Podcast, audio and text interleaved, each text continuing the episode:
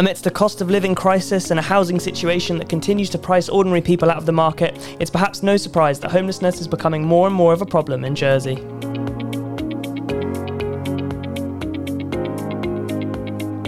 As an organisation that helps homeless men get back on their feet, Sanctuary Trust is on the front line.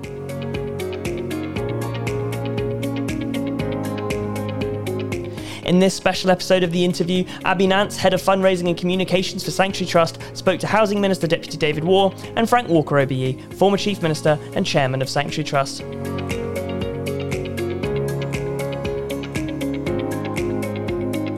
They discuss what homelessness is and how it's defined, what causes it, who is affected, and just what can be done about it.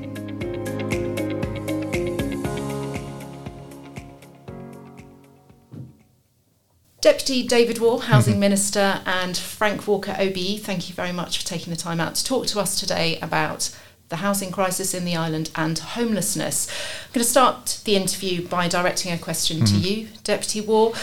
It's nearly a year since you've been in the position of Housing Minister. Mm-hmm. What impact do you think you've had?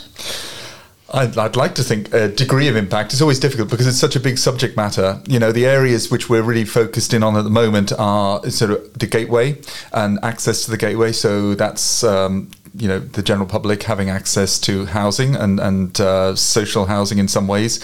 So one area which I've been very focused on is, is how do we open that up to and give more accessibility. We successfully uh, did a, a, change at the end of the end of December, beginning of January, and by the end of June, I think we will be uh, we will be looking to pull the uh, age down from uh, 45 to 25. So mm. I think that's going to be a big a big change as to, for people to access social social housing. Fantastic. Um, you published a definition of homelessness. Mm-hmm. What difference would you say this has made, and what do you hope it's going to achieve? Well, I think the most important thing is it's created an awareness. I think everybody's thought of homelessness as something, you know, people on streets. You know, you go around the streets of London, you see people lying on the street. Actually, it's uh, much more complex than that. And this is around, so the definition has been really helpful to, to go into more depth on that front. And so we've talked about things like rooflessness, we're talking about over, overcrowding, we've talked about insecure housing. Uh, so I think that's been really, really helpful. It's also helpful from the um, our, our, front desk, as it were, when we see people come in the door uh, through the housing advisory service, and that is that they can use. I hate to use a horrible word like triaging when you're talking about human beings, but this ability to separate out the different issues that people have who who come in and looking for advice, and so that's giving us a, a richer form of data, and that data hopefully we can then put into the actual housing providers such as you know shelter, and then what I call triage that. In other words, understand whether we have the right resources in the right places, and that's that's really really important. And this data is going to be really helpful for the future, you know, development of of housing within this island. I, I think it's really important that uh, the minister is taking such a close interest in the homelessness issue. Um, you know, we at Sanctuary Trust are only too vividly aware of how big an issue it is and has been um, for many years now. We, of course, are limited in the number of men uh, we can take in. So anything that government can do to help us and other charities dealing with the homelessness um, issue is more than welcome. And um, it's been great since um, Deputy Warr um, took office, his close interest has been really helpful. No doubt we still need more help, of course, um, but no doubt I'm looking forward to further help as we move forward. Thanks very much for that, Frank. now, so what would you consider more help to look like? What would you really want the island to be doing to tackle homelessness?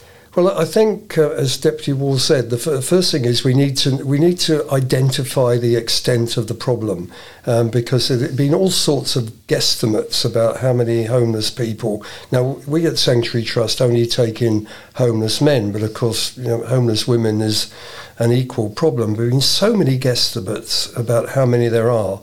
It would be enormously helpful to have more specific and accurate data in that regard. And then we, working with other charities who um, do a similar job to us, we're then in a, in a really good position to think about what more resources do we need? Do we need more buildings? Do we need more rooms? Do we need more staff?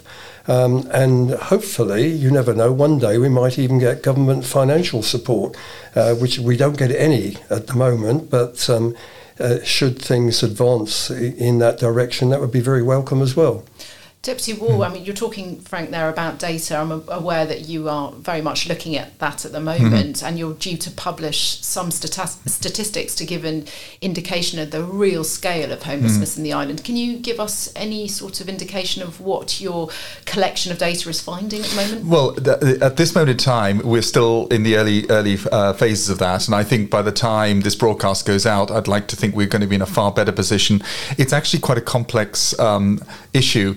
Uh, one is for us to what I call when people come into the housing advice service to sort out w- what the issues are with those individuals at that, that, that point. But also the other issue is from the other end, which is who are in sh- who are the people in shelter at this moment in time, and what are their needs, and what and what does that look like? So it could be the um, women's refuge, it can be shelter, it can be as uh, Frank has alluded to here, sanctuary, and all of the what we're trying to do is to get all of that data collected up. What's very easy for us to do is to duplicate data.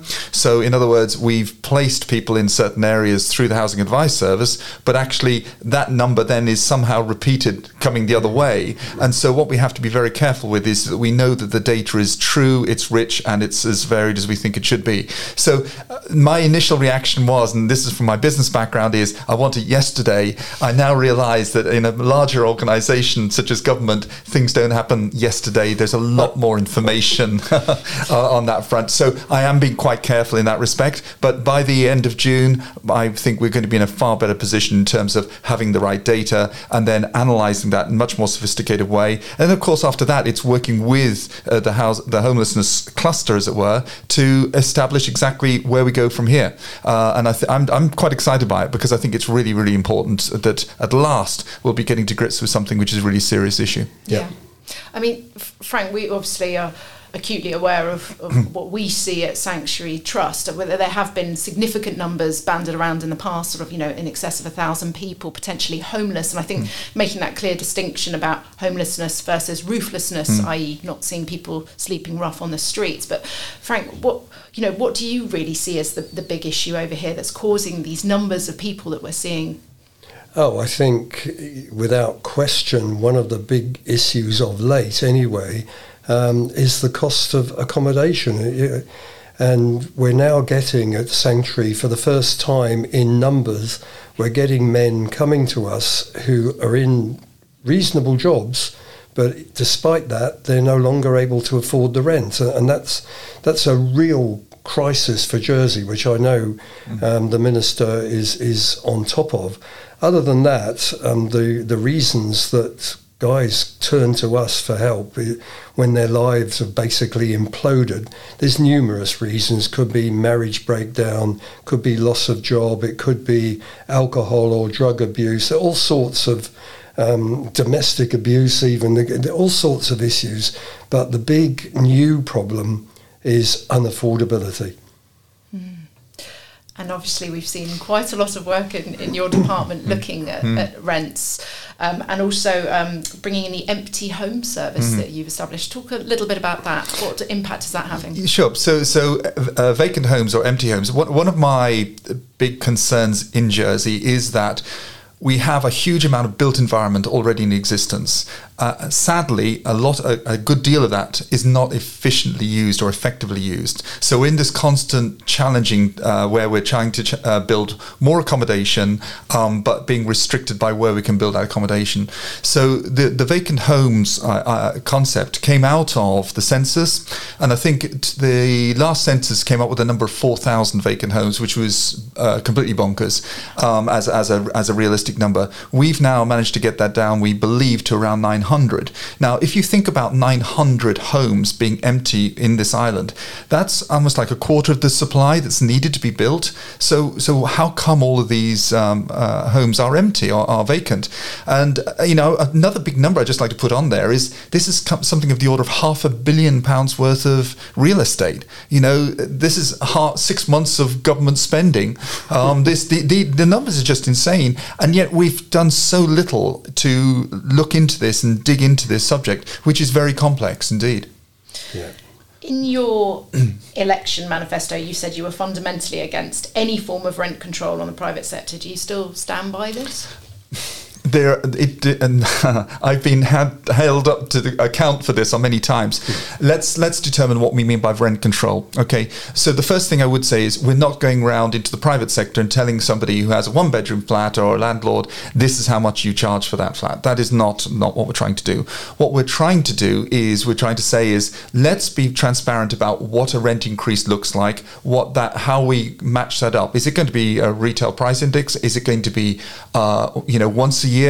You know, be very, very clear when the tenant joins, uh, you know, uh, uh, signs onto an agreement that they know exactly what those uh, costs are going to look like. I mean, management fees are other things which people come up with all the time as well. So it's not just rent; it's management fees. It's other almost like off the off off the scene fees, which people get caught up in and have problems with. So I think we need a lot more transparency, and, and in that respect, what we're looking to do now is we're producing a white paper, which is going to be for discussion uh, by with the States Assembly, um, which is I think going to be very very ha- very very helpful. But also, I really by the end of this year, beginning of next year, I want to have a completely brand new uh, residential tenancy law in place, which is fit for purpose for 21st century. Mm-hmm. Right now, we've got disparate laws all over the place, and it's, it's almost impossible to to to uh, negotiate your way through that. So I've challenged the team uh, around me to say, come on, let's come up with a brand new system, which not only is in the private sector but also in the social rented sector, because obviously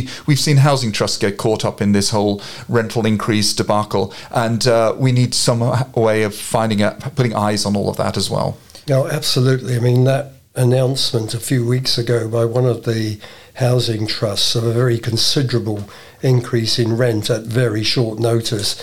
That can't be fair on tenants. And um, I was delighted when um, the minister and others intervened, and that's been pretty well. Whether or not it's been resolved, I don't know, but it's certainly been delayed. But David, if I if I could pick up um, an, another issue, it goes back to the affordability mm-hmm. question. Um, Andium for some years now have been running um, really good support schemes, both for tenants and also, in particular, I think first time buyers. Mm. And I've never quite understood why um, the states, why government hasn't taken on a similar scheme um, throughout the wider range of the housing stock. Are there any plans? In that respect at the moment? Hmm. Well, I think the thing which you're probably aware of, way back in I think it's 2021, there was a, a sum of money of 10 million pounds, which was ring fenced um, by the government of the day uh, for uh, to exactly help that assist assist with purchasing. Now it's seemingly, and that ball has now landed very much in my court, yep. uh, and it seems that it's been very difficult for previous housing ministers actually spend that money, which is unusual in government. I have to be honest with you. Um, however, I think think the, there is a lot of complexity in that. What we will do is in the next six months, we are going to publish what we are going to do, how we are going to bring that money into the marketplace. We've come out of some very extreme situations. You know, we've come out of a, a an interest rate environment which was zero, pretty much, um, which uh, as a result of that, a lot of people who had savings were, were investing in property, in buy to lets. We've saw a lot of that heat in that market. We saw huge, you know, Santander entered the market and started doing multi, big multipliers, 40 year mortgages, all sorts of things. Now that's all uh, coming to a, a, grinding halt as well. So there's been a lot of very significant factors which have really contributed to the ha- huge increase in, in housing costs. Um, I'm hoping in 2023 that's going to become mitigated as, as the year goes on. However, there is no doubt there is still a gap between what your average person on average income can afford and what the price of a home is today. And one of my jobs is is to find out how we can release that funding into into the market to help support and get people onto the housing ladder because I think it's really, really important that we deliver that. However, the biggest danger we have is we inflate the housing market. In other words, we uh, give a signal that it's a one way ticket to investors. In other words, house prices can only go up. There's never a downside to this. And we just have to be very careful how we deliver that, uh, that impact. I, I, I, get that, but um, I'm very pleased to hear you say that you, you clearly you're aware of the affordability gap, and mm. I'm very pleased to hear that um, you've got specific thoughts developing on how to overcome that. To me, it's one of the biggest crises Jersey's faced almost in my lifetime. There are just way mm-hmm. too many people turning up on our door at Sanctuary Trust who, as I've already said, can no longer afford rents. And what's even worse, eh, eh, that's bad enough, but what's even worse, the number of people, particularly young Jersey people, who are now saying, I can't afford to live in Jersey, I, am going elsewhere. And, and a member of my wife's family and his family have done that in recent months, and we know that many, many, many more are doing the same thing. And that's our future. If we can't keep our young people in the island, we're, we're mortgaging our future, whichever way you look at it.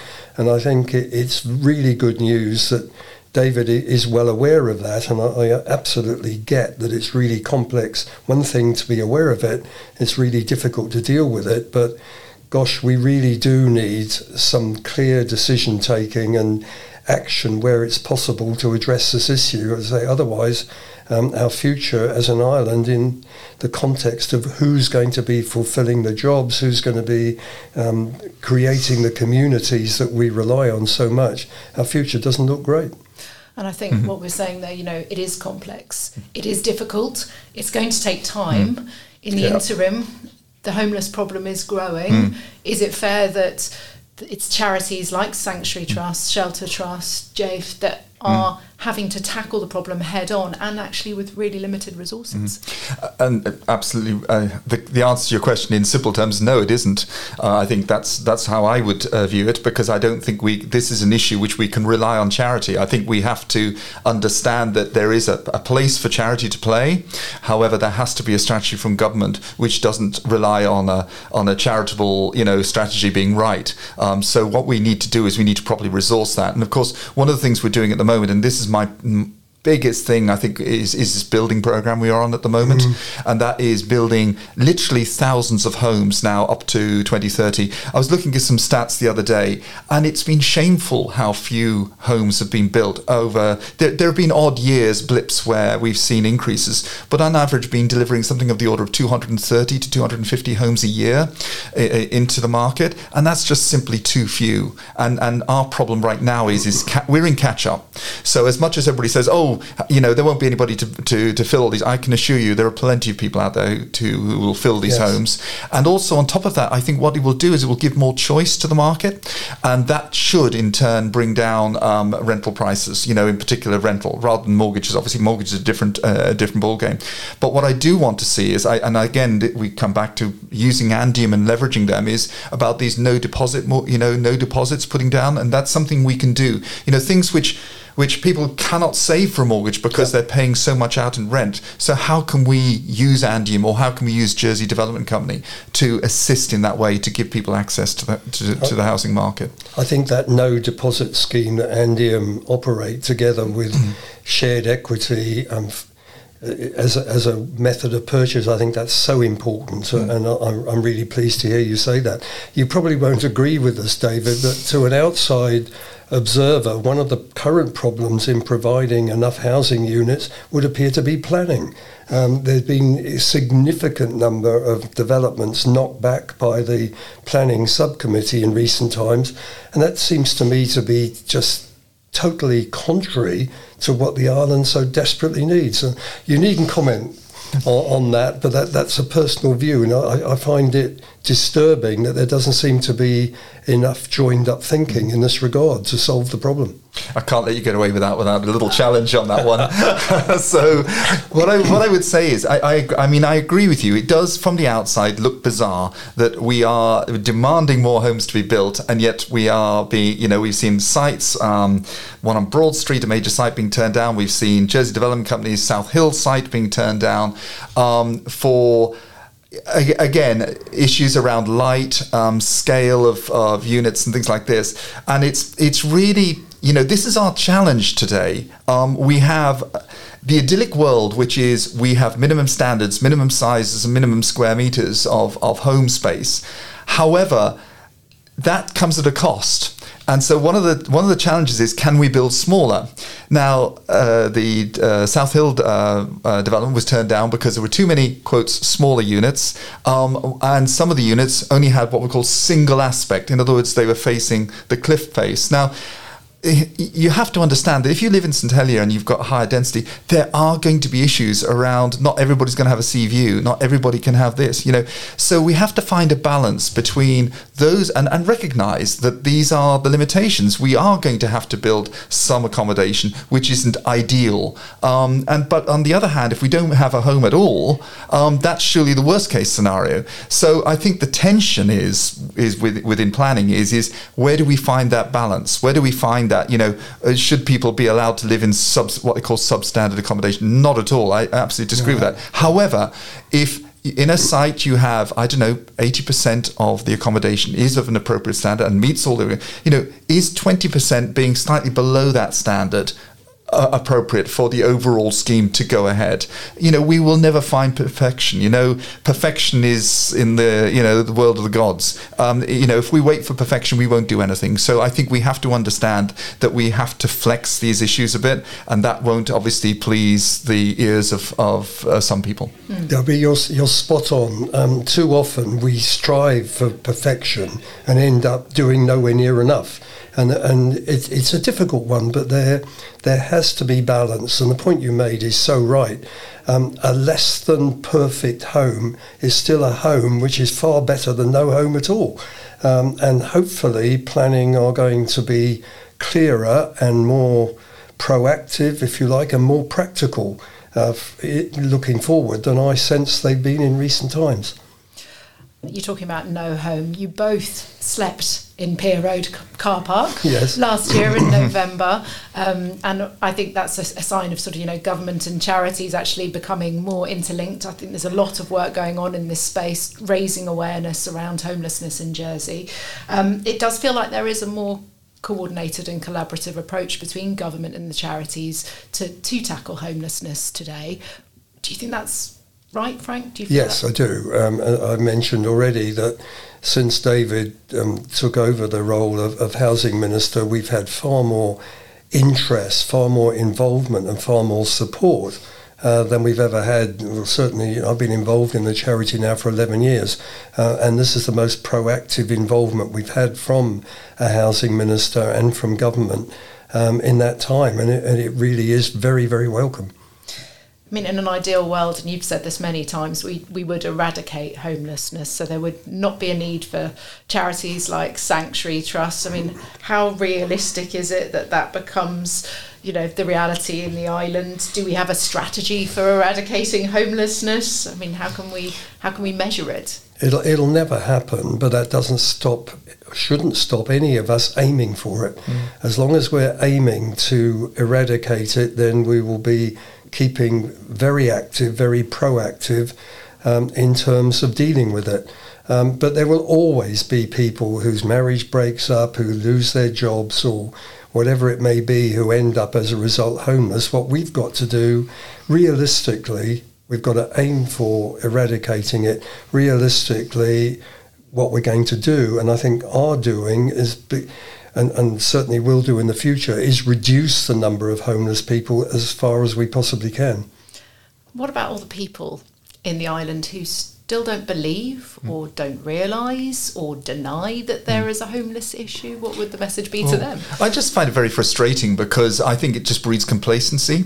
I mean, uh, you know, we talked about vacant homes earlier on. Um, that's bre- that's complacency that's that's absolutely you know allowing buildings to fall apart um, because you, you I don't know, you don't feel there's a need, or society says, actually, that's we can tolerate that. That's fine because I've got a home and I don't need to worry about it. But it's a bit of an eyesore. They're not actually thinking about the gold dust that is a home and having a home. Mm. And I think that stability, that security of tenure, and I think that's for me is is kind of my driving force. It's quite interesting. We've um, obviously our homelessness um, strategy has literally only just kicked off. End of January, I think we set up uh, you know a, a, service. We're now up to 220 homes, uh, vacant homes, having been reported to us, and we're quietly triaging our way through.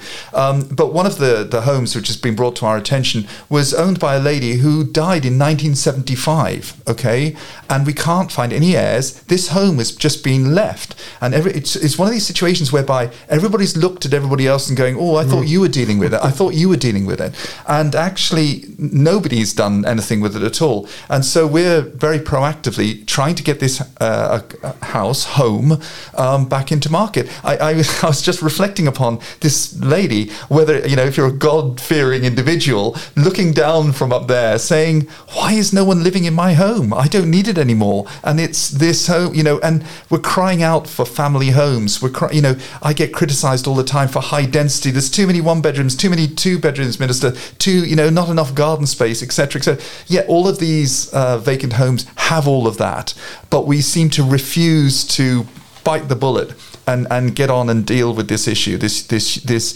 the, I'm trying to think of what you would. I'm trying to think of an appropriate word. I can't find a word at the moment which would say just how how terrible that is. But it does. It just breeds complacency, and I, I think this is where a lot of people in, in Jersey I know feel that the haves and have-nots. They're the homeowners, and then there are those people who are are struggling with their rents. Um, and we have to bridge that gap. We have to f- say no, there isn't. We're all in this together, and we need to resolve this problem together. Yeah, absolutely agree. But interesting um, comment there about the have and the have nots, and there clearly is a massive gulf in Jersey at the moment. But turning, thinking about some of the haves at least, there have been quite a lot of adverse publicity and comment recently, not for the first time, about wealthy um, immigrants coming to Jersey. Well, speaking from Sanctuary Trust point of view, I think it's absolutely certain to say that without the support of some of those wealthy immigrants, a significant number of them, I don't think we'd exist. Uh, we don't get government funding, and the amount of support financially that we've had from wealthy immigrants has just been sensational. Um, and I really don't think we'd have been able to balance the books probably for the last three, four, maybe years, maybe even longer without that support. Uh, and that, that's something that doesn't get, in my opinion, doesn't get enough publicity in Jersey.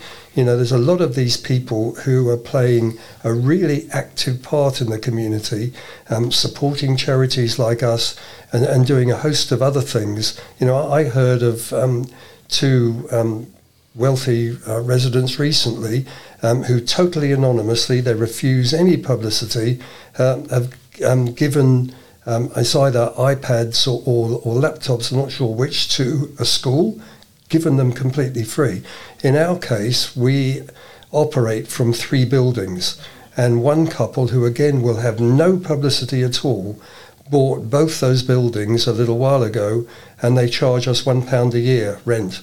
Uh, now, you know, we'd be paying, if we were paying market value um, on those buildings over the last so many years, it would have amounted to hundreds of thousands of pounds, which we haven't got.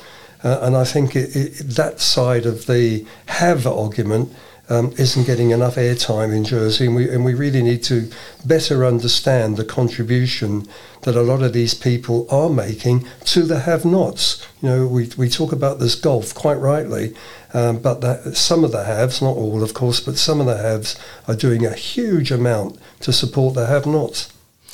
I'm going to ask you one final question now, and it's a bit of a wave a magic wand moment mm-hmm. for both of you. If Frank, starting with you, if you could literally wave a magic wand regarding homelessness in Jersey, what would you want to achieve? Well, it wouldn't exist. That would be the ultimate um, magic wand.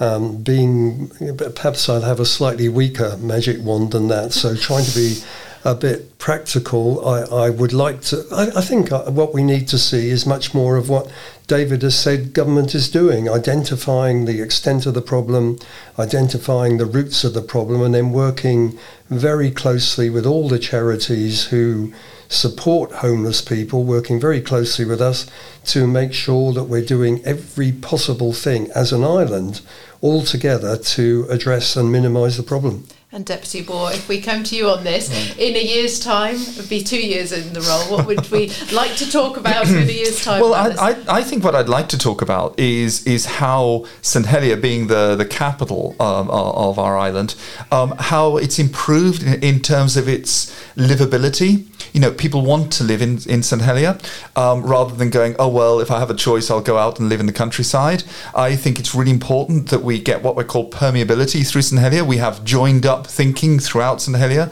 You know, the, the Fort Regent is one of the is in one of the biggest parks, and it's never visited by most people today.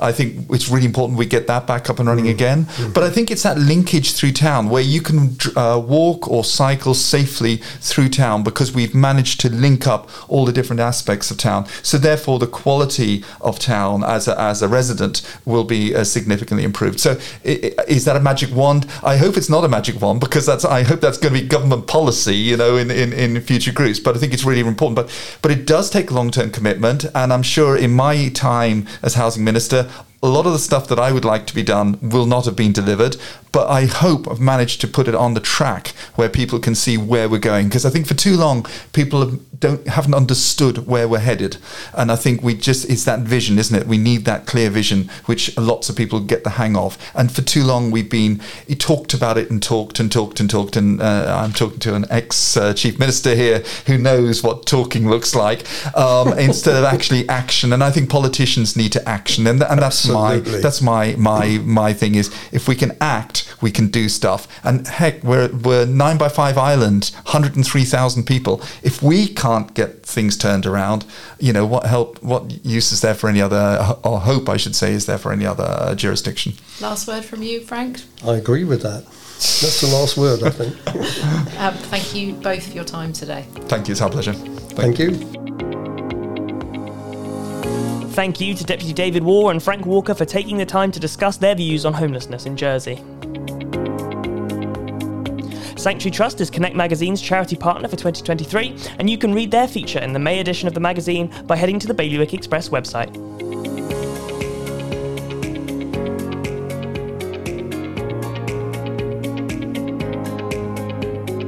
If you want to support the work of Sanctuary Trust in helping homeless men get back on their feet, you can do so by visiting their website at www.sanctuarytrust.org.je.